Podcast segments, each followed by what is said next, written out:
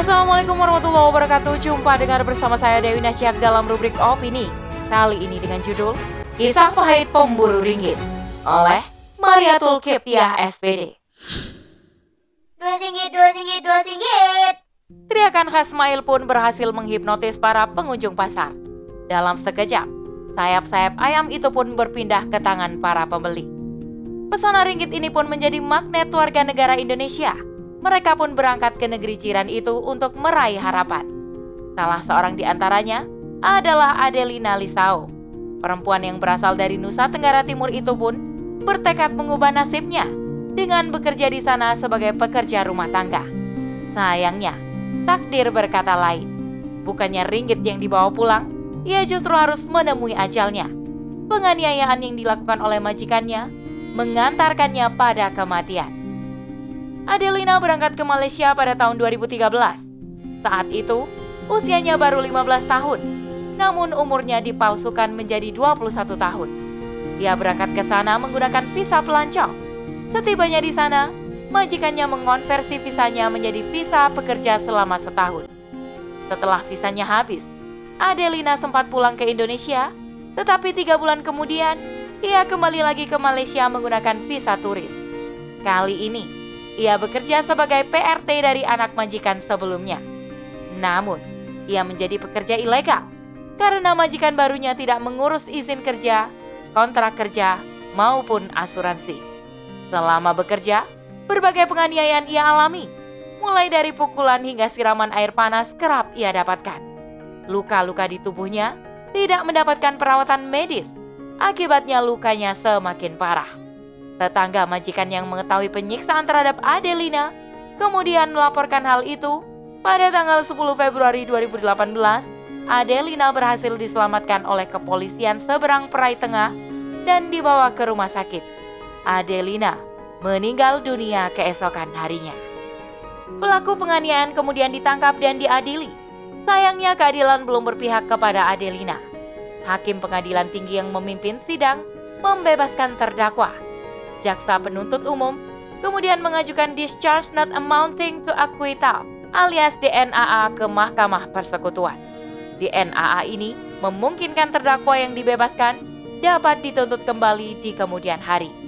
Pengajuan DNAA ini harus disertai dengan alasan yang kuat. Sayangnya alasan yang kuat itu tidak diberikan oleh jaksa penuntut umum. Karena itu, hakim menyatakan bahwa majikan Adelina bebas murni dan tidak dapat didakwa pidana atas kematian Adelina. Pelanggaran terhadap pekerja migran Indonesia atau PMI memang sering terjadi. Hal ini terutama menimpa mereka yang bekerja sebagai pekerja rumah tangga atau PRT. Menurut Bariah Iyah, perwakilan dari Persatuan Pekerja Rumah Tangga Indonesia Migran atau Pertimik di Malaysia, pada tahun 2021 tercatat 60 kasus pelanggaran terhadap PRT migran. Pelanggaran yang mereka alami pun beragam, mulai dari kekerasan fisik hingga tidak dibayarkan gajinya. Pelanggaran terbesar justru pada tidak dibayarkan gaji, padahal untuk itulah mereka datang ke sana. Pelanggaran ini tidak hanya menimpa pekerja ilegal, tetapi juga pekerja legal. Ada beberapa persoalan yang dihadapi oleh para buruh migran. Pertama, masyarakat masih menganggap strata sosial berdasarkan harta. Mereka yang memiliki banyak harta dipandang lebih tinggi strata sosialnya. Karena itulah, mereka memandang rendah para pekerja kasar.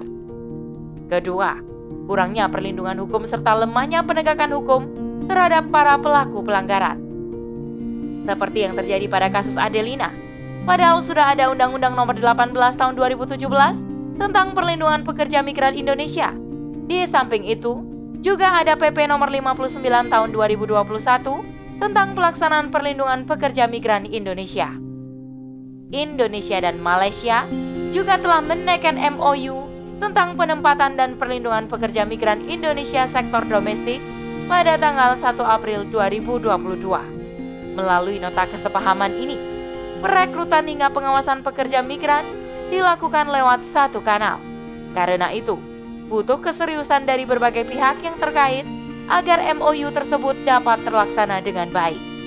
Meskipun telah banyak PMI yang menjadi korban, tetapi hal itu tidak menyurutkan masyarakat untuk bekerja di luar negeri. Kesulitan hidup memaksa mereka untuk melakukan hal tersebut. Sementara negara tidak mampu memberikan solusi bagi persoalan yang mereka hadapi.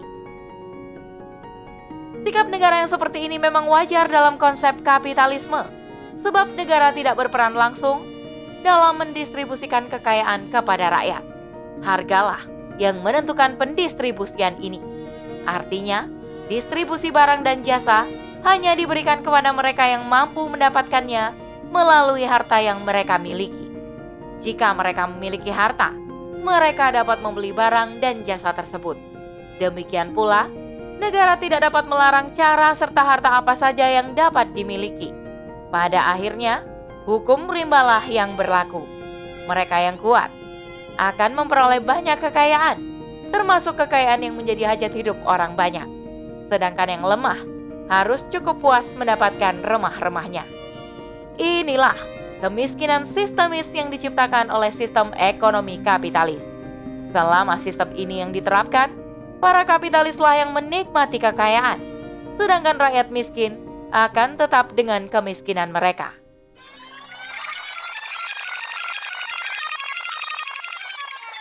Allah Subhanahu wa taala telah menurunkan berbagai aturan untuk menyelesaikan persoalan manusia.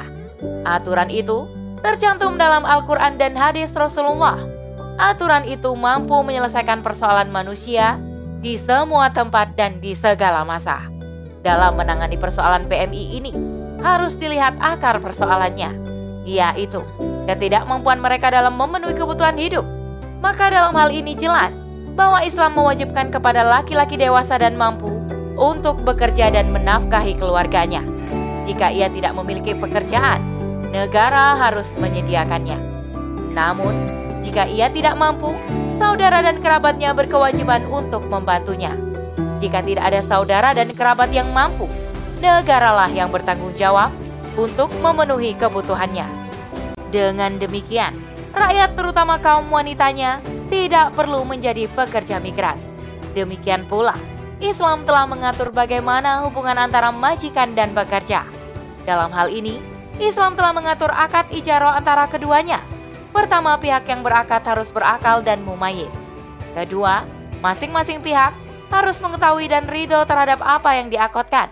Misalnya, jenis pekerjaan, waktu pengerjaan, dan sebagainya. Ketiga, upah harus diberikan sesuai kesepakatan. Bisa sebelum maupun setelah selesai pekerjaan. Rasulullah bersabda melalui hadis riwayat Ibnu Majah, Berikanlah upah kepada seorang pekerja sebelum kering keringatnya. Di samping itu, Islam juga mengajarkan adab terhadap pekerja, misalnya tidak memukul atau menganiaya. Dalam sebuah hadis riwayat Imam Muslim, diceritakan bahwa Abu Mas'ud memukul salah seorang budak karena kesalahan yang dilakukannya. Melihat hal itu, Rasulullah langsung menegur dengan mengatakan bahwa Allah Subhanahu wa taala lebih berhak atas budak itu dibanding dirinya. Mendengar hal itu, Abu Mas'ud langsung memerdekakan budak tersebut. Demikianlah betapa rincinya Islam dalam mengatur hubungan antara majikan dan pekerja. Karena itu, Islamlah satu-satunya aturan yang selayaknya kita terapkan, bukan yang lainnya. Dengan demikian, rakyat tidak perlu menjadi pekerja migran dan jauh dari keluarga. Di samping itu, tidak ada lagi pekerja yang menjadi korban-korban kekerasan para majikan. Wallahu a'lam bisawab. Demikian rubrik opini kali ini. Sampai bertemu di rubrik opini selanjutnya. Saya Dewi Nasjak undur diri. Assalamualaikum warahmatullahi wabarakatuh.